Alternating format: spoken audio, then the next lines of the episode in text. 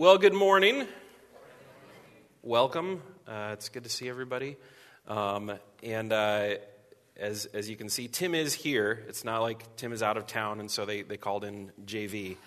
Uh, in fact, uh, uh, the only reason that I'm up here is because of the topic this morning and because I promised to do several loads of laundry and wash his car a couple of times next month. So, so that's why I'm here. Um, my name is Brett Wellstead. For those that don't know me, I'm the pastor of worship. And uh, I'm, I'm speaking this morning because uh, the topic is communion. And uh, this is something that really excites me and, and really fires me up to think through and to talk about. So um, I want to start with just a little background and a little story. Um, I have two sons in high school uh, right now. Cole is a junior, and Jack is a freshman at East. And uh, in some ways, our high school experiences are very different. Um, my entire K through 12 uh, student body could, is less than one of their uh, classes, so one of their grade levels. So I, I went to a small school. But that, I, I had a lot of opportunities that they have as well. Uh, um, sports, I was, I was not a sports guy, and I realized that quickly in junior high, and that was difficult. Um, but I started to fall in with uh, band and uh, music and the arts and speech and drama and realize this is a place for me. Um, so I was in, you know, marching band, concert band, jazz band. Uh, I was in speech in multiple events. I did every one act play and every spring play that came along, and I was in the choir and the show choir. I just, every opportunity to do music or speech or drama, I did it. And all of those activities have something in common rehearsal. Like every morning, uh, every afternoon, in the evenings, um, with students, by myself, with teachers and coaches, we were just rehearsing all the time. Um, so many rehearsals. I remember uh, speech rehearsals in particular. I'm not sure why, but those stick out in my mind. One event that I was in in speech is called the Oral Interpretation of Drama, OID. And what you do in OID is it's three to five students who face the audience the entire time. Um, there's minimal blocking, and uh, you can't interact with the other actors. Like you can't make eye contact and stuff. You're always facing the audience. So it's the oral interpretation of the drama. And uh, I, I, love this event. Um, I remember uh, my junior year, we did a piece called The Importance of Being Earnest by Oscar Wilde. And it was uh, the rest of the, the, the, team were seniors. It was uh, Haley and Michelle and Kendra, and one of my best friends, Paul, and I. And what you do is you pick out a piece at the beginning of the season, and then you stick with that, if at all possible, through the entire season. So it's a 10 minute piece. Within a couple of weeks, you have the thing pretty much memorized. And, uh, and so then the challenge is let's make sure that we're doing this well each competition, but you can go overboard and it starts to become kind of stale and boring. And, uh, and so you, you kind of uh, you, you, stop focusing on it. So we came up with like creative ways of rehearsing. Um, one time we rehearsed the whole thing with, with accents, uh, which were terrible. They were terrible accents, but we did it. Um, I, you know, it was, it was Oscar Wilde. It was it was easy to put on a British accent with some of these uh, pieces. Um, another time, we traded roles. So we tried to act the way that our partner um, would, would act and would present their lines. Um, another time, we just walked around. Uh, we, we went to the, the basketball court and we just walked around the center circle the entire time that we were practicing, just so we would keep our brains going on what we, we needed to do and to do it well. Um, so over time, you, you just get really, really familiar with it. And that was the important thing. We kept rehearsing. Over the course of the season, this piece became ingrained in us. And we got better and better performing it until we you know, went to state and then lost at state. But, but it was fun. Um, and I share this as an analogy, of course. Worship, corporate gathering, and the practices that we engage together on Sunday mornings, uh, it has a lot in common with those rehearsals. Because in many ways, worship is rehearsal. When we worship, we rehearse or enact God's story, but not so that we can perform. We rehearse it so that we can be formed. It becomes ingrained in us through repetition and intention. Corporate worship is a spiritual discipline, and as with any discipline, it changes over time. God uses this time to shape us into Christ likeness. As we remember and sing and pray and speak and hear God's story, the story becomes more and more our story, and we become more and more like Jesus. The Bible, the story of the Bible spans thousands of years. And what's amazing to me and what I've mentioned before is how the entire story is held together by the person of Jesus. You know, I should have turned off my screensaver. That was a mistake. Uh, the entire story is held together by Jesus. Different authors, different times, different audiences reading and hearing their words, but always the same story, connected in thousands of ways. One such connection happens at an event that we call the Lord's Supper or the Last Supper. The Lord's Supper is so important that it is described in three of the eyewitness gospel accounts of Jesus' life, and again in a church letter from Paul written uh, later. In these four accounts, there's amazing similarity, which tells us the early church rehearsed it often. In fact, the Lord's Supper is an example of Jesus rehearsing part of the story himself. Understanding what Jesus did and why can help us to understand this table that's before us this morning and what we are rehearsing when we come to the table and how that forms us. So let's read about this in Mark 14, verses 12 through 26. I'm sorry, I don't know the page number in, in the Bible in the seat pockets. Uh, whoever gets there first, feel free to shout it out. A little uh, audience participation here this morning. What is it? 1019? Awesome. My wife, ladies and gentlemen. Thank you. Well done, Tracy. On the first day of the festival of unleavened bread, when it was customary to sacrifice the Passover lamb, Jesus' disciples asked him, where do you want us to go and make preparations for you to eat the Passover? So he sent two of his disciples, telling them, Go into the city, and a man carrying a jar of water will meet you. Follow him. Say to the owner of the house as he enters, The teacher asks, Where is my guest room, where I may eat the Passover with my disciples? He will show you a large room upstairs, furnished and ready. Make preparations for us there. The disciples left, went into the city, and found things just as Jesus had told them so they prepared the Passover. This would be a good reminder that uh, if you are home and you're worshiping uh, with us online, um, now is the time to make preparations. Uh, we're going to do communion at the end of this service, and so uh, that's probably 45 minutes away. Just kidding. Uh, maybe 20 minutes. Um, so grab something, uh, some juice, some bread, or something that will substitute this morning, and, and be ready to take communion with us. Okay, the sort of miraculous part of the story that we always fix on is how Jesus was able to describe exactly what the disciples would encounter when they entered the town. They would see a man carrying water, they would follow him to a house. That's pretty amazing that Jesus predicted it, and the disciples found that exactly as he had described it. But what I want to focus on is the occasion the festival of unleavened bread, when it was customary to sacrifice the Passover lamb. These two uh, occasions, the festival and Passover, highlight one of the major events of the Bible. We don't have time to go through it in detail, but it's found in Exodus, which is the second book of the Bible. To summarize, the Israelites spent around 400 years enslaved in Egypt. Then the major, uh, sorry, then God called Moses to be his prophet and sent Moses to command Egypt's Pharaoh to release the Israelites. When Pharaoh refused, God sent a series of plagues on the land, the livestock, and the people of Egypt. The last and worst plague is foretold in Exodus 11. Every firstborn son in Egypt would die in the middle of the night, and all of Egypt would cry out in grief. But not for the Israelites. In chapter 12, God gives them instructions on how to avoid the plague and to leave Egypt. First, the Israelites were to sacrifice a lamb. They needed to take some of the blood from the lamb and paint it on the doorframe to their homes. And they were to cook the lamb and eat it.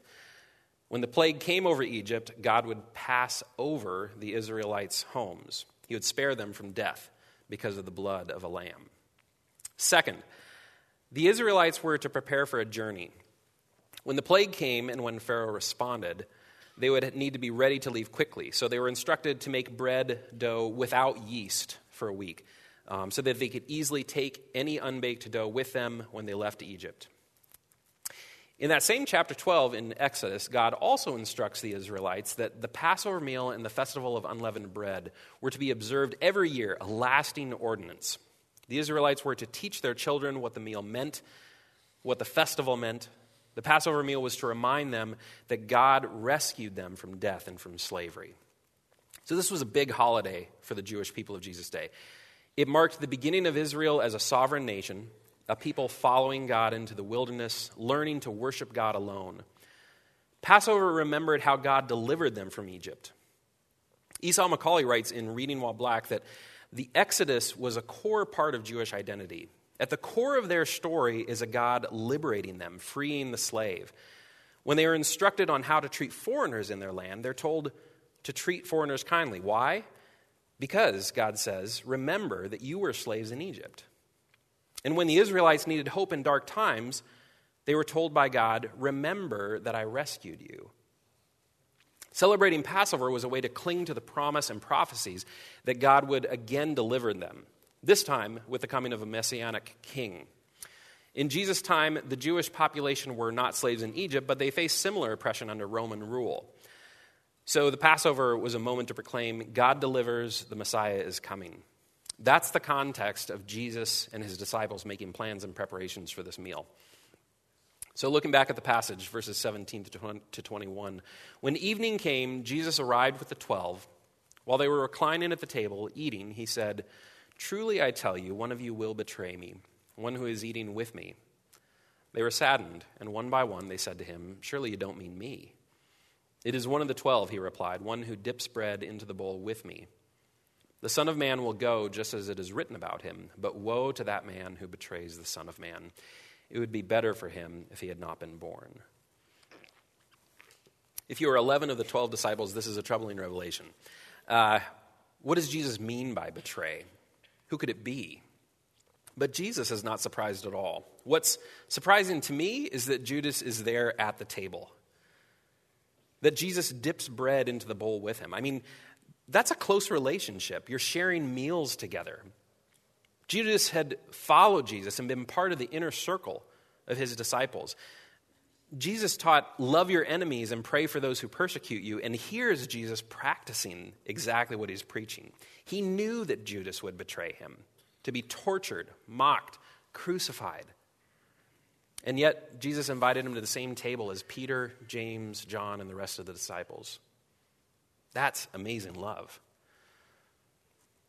The Son of Man will go just as it is written about him. Jesus often referred to himself as the Son of Man. And again, what an example of amazing love. Jesus knows what is about to happen to him, the pain that he'll endure, the sacrifice that he's going to make. And he says he'll go. Going on through the passage, while they were eating, Jesus took bread, and when he had given thanks, he broke it and gave it to his disciples, saying, Take, eat. This is my body. Then he took a cup, and when he had given thanks, he gave it to them, and they all drank from it. This is my blood of the covenant, which is poured out for many, he said to them. As I mentioned before, this moment is so important that it shows up in four places in the Bible. The gospel accounts of Matthew, Mark, and Luke all record it, and Paul describes the practice in uh, secondhand in 1 Corinthians 11, verses 23 to 26. I did a comparison of these uh, passages a couple weeks ago. Um, can we get the graphic? Yes. Okay, so I know you can't read this, but here are the four passages side by side. And it's amazing to me the parallels of ideas and events that happen in these four accounts. Um, each of those colored highlights up there represents something that is similar in, in multiple passages. Uh, Matthew and Mark are almost word for word uh, alike which, again, just incredible. So, why? Why would the gospel writers and Paul take such care to recount this meal? Well, again, it's an important meal, but more important is what Jesus does, how he takes the familiar patterns and does something new.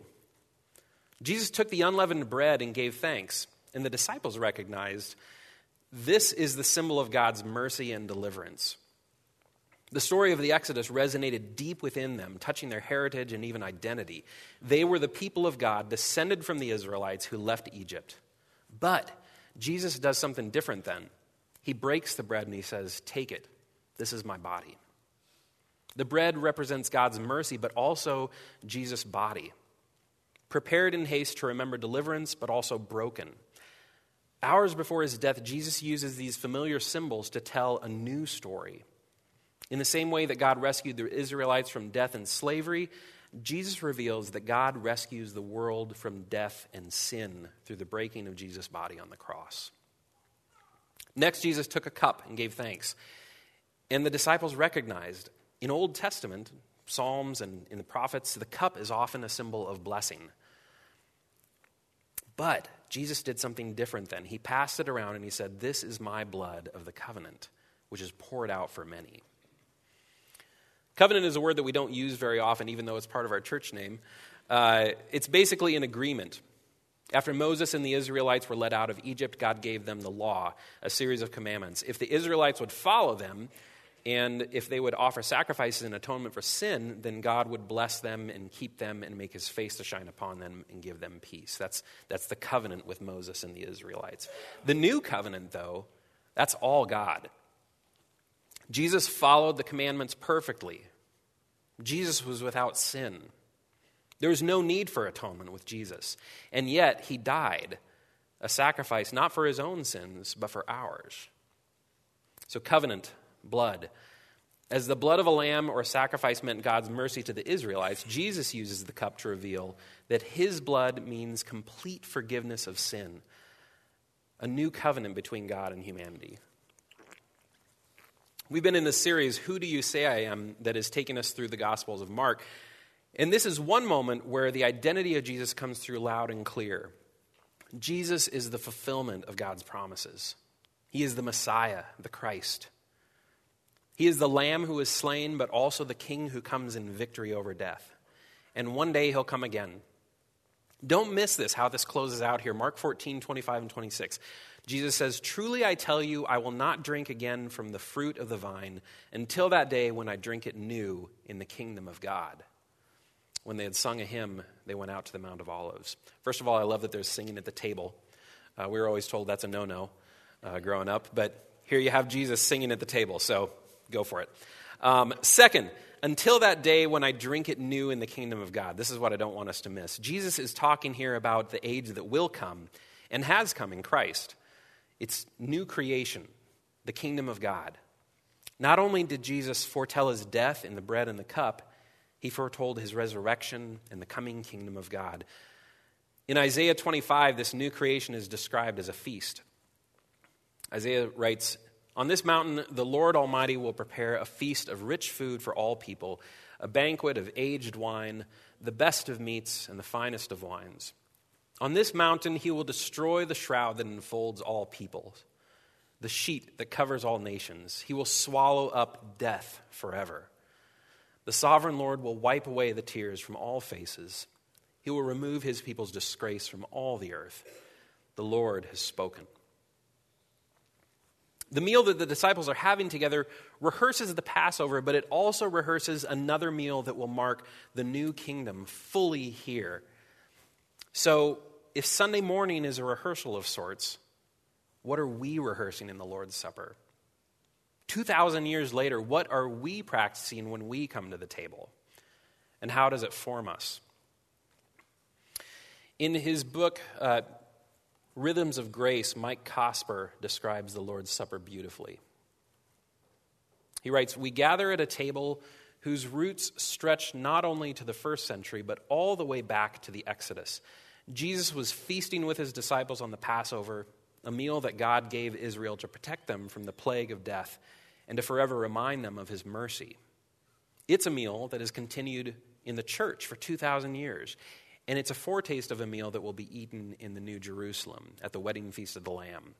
Past, present, and future come together at the table, connecting Israel's Passover to the body and blood of Jesus, and offering a through the glass darkly foretaste of the wedding feast of the Lamb.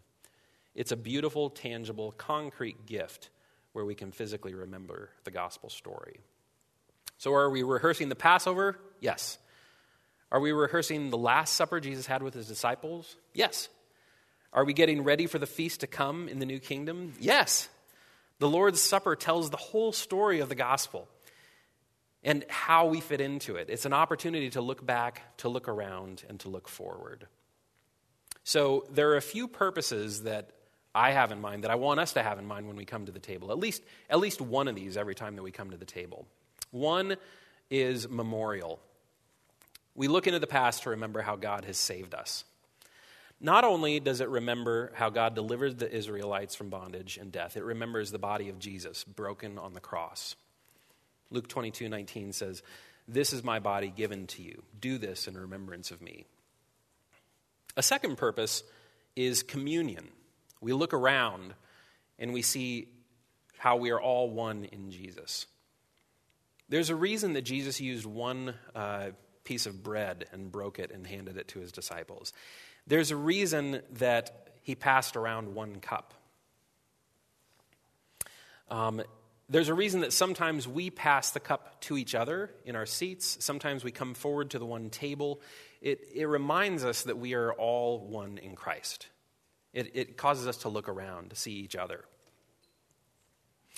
Um, Ephesians 4 3 through 6 says, Make every effort to keep the unity of the Spirit through the bond of peace. There's one body, there's one Spirit, just as you were called to one hope when you were called one Lord, one faith, one baptism, one God and Father of all, who is over all and through all and in all. So, communion, it reminds us that, that we are, are one. A third purpose of the Lord's Supper is Eucharist. We look into the future with thanksgiving of Jesus' return. The word Eucharist comes from the Greek uh, Eucharistia, which means thanksgiving. Um, it's a word of celebration and joy, not one that we use in our tradition as much, but, but it's a great word, I think. Um, in 1 Corinthians, we have this language about the Lord's Supper. For whenever you eat this bread and drink this cup, you proclaim the Lord's death until he comes. I love that. This bit of bread and juice is a foretaste of a feast that's to come when God's kingdom arrives in its fullness. I've been to churches of other traditions where after the Lord's Supper, everyone shouts, Christ has died, Christ is risen, Christ will come again. There's a reason that we, that's the reason that we celebrate and give thanks. Jesus is the hope we stand on. He's coming again with justice and blessing and peace. So all of that is wrapped in the coming to the table.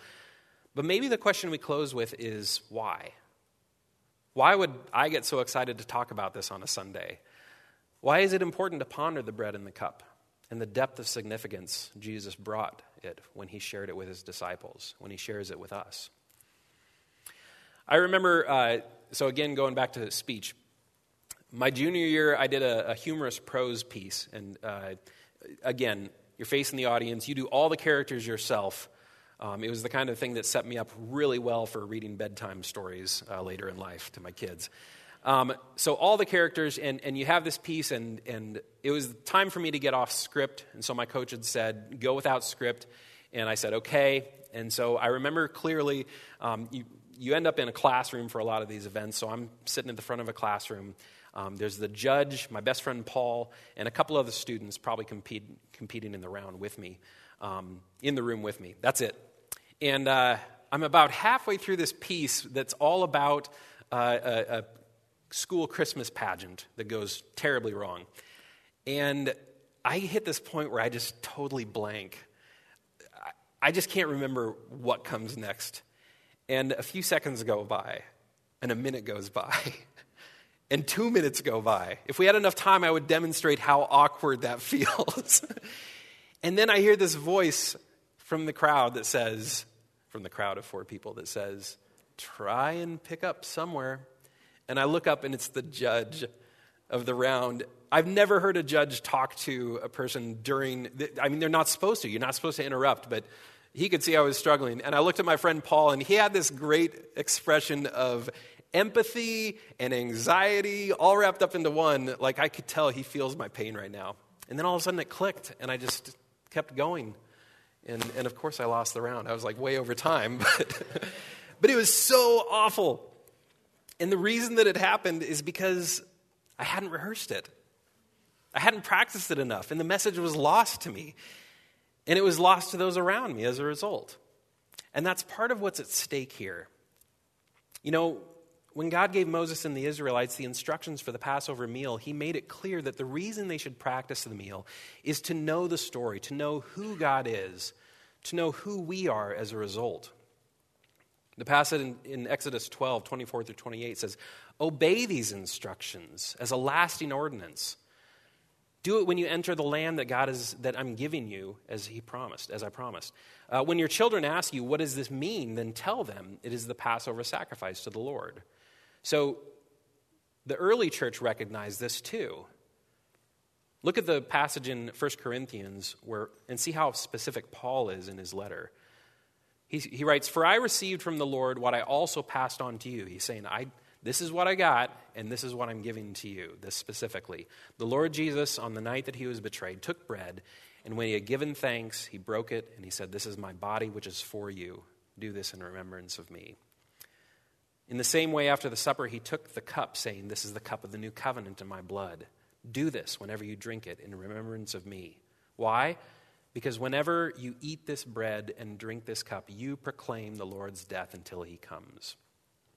And by the way, isn't it wonderful that God uses something, that Jesus used something as common as bread and wine or juice uh, for this moment? Bread in some form is a staple on tables at meals across the world. Wine or juice is sweet, delicious, it makes an impression. James K.A. Smith draws attention to how God's story at the Lord's Supper uh, hits us more than just on an intellectual level. He writes, It's as if the story we've been hearing and rehearsing now comes with live illustrations. The tangible display and performance of the gospel in the Lord's Supper is a deeply affecting practice. The sights and smells, its rhythms and movements, are just the sort of thing that seep into our imagination and become second nature. The story we experience is God's story. We live in a world of competing narratives political narratives, uh, national narratives, narratives of race, color, philosophical narratives, world narratives. These, these narratives seek to explain who we are and why the world is the way it is. But all of them are incomplete at best. We gather each week to worship so that God's story can seep into our imaginations and become second nature. Our neighbors need to see who Jesus is in our lives. Our families need us to walk closely with Jesus. Our own souls need to remember how Jesus loves us, how good he is, how faithful he is. He's our deliverer, he's the lamb that was slain, the resurrected Savior, he's the coming King. That's why we worship, and that's why we come to the table. So, let's come to the table this morning. This is how we're going to respond to the message. Um, we're going to come to the table. This morning we have uh, matzo for the bread. It's an unleavened flat bread uh, that uh, would be very similar to what the Israelites ate and, and what Jesus ate uh, with his disciples. And it's salted, which can be another reminder that you are the salt of the earth. Um, we're going to have everyone come to the table in, uh, by the center aisle and, uh, and come off to the side. And uh, Tim and Karen are going to be on one side here, and, and Tracy and I are going to be on another side. And we will hand you the bread. This is exciting. This is the first time on a Sunday morning since the pandemic started that we've done communion with, uh, with the elements like we used to, and not what I call McCommunion, um, the, the ready made communion uh, bits. So uh, we're excited to have you come to the table this morning. If you are gluten free, if you need gluten free, um, Troy is going to be right in the middle here, and he will hand you a piece of gluten free bread. Um, and, and so you can do that. And we're just going to ask you to come forward and to come off the sides. And we're going to rehearse uh, the, the words that remind us that this is about the past, present, and future. So when I hand you the bread, uh, I'm going to say, or when Tim hands you the bread, we'll say, Christ has died. And when Tracy or Karen hand you the cup, they're going to say, Christ is risen. And I want you to respond with, Christ will come again. So let me pray and let's have communion together. God, thank you for the gift of communion. Thank you for the gift of the Lord's Supper, the reminder that Christ has died, that Christ has risen, that Christ will come again. Thank you for the life that we have in Jesus. Help us to proclaim Jesus, to others until you return. We pray this in Jesus' name. Amen. 1 Corinthians 11, 23 through 26. For I received from the Lord what I also pass on to you. The Lord Jesus, on the night he was betrayed, took bread, and when he had given thanks, he broke it. And he said, This is my body, which is for you. Do this in remembrance of me. In the same way, after supper, he took the cup, saying, This, is the, this cup is the new covenant in my blood. This is juice, by the way. It'll be wine eventually if I leave it out long enough, but it's juice this morning. Uh, in the same way, after supper, he took the cup, saying, This cup is the new covenant in my blood. Do this in remembrance of me. For whenever you eat this bread and drink this cup, you proclaim the Lord's death until he comes. So let's do that. Let's proclaim Jesus. Let's come to the table.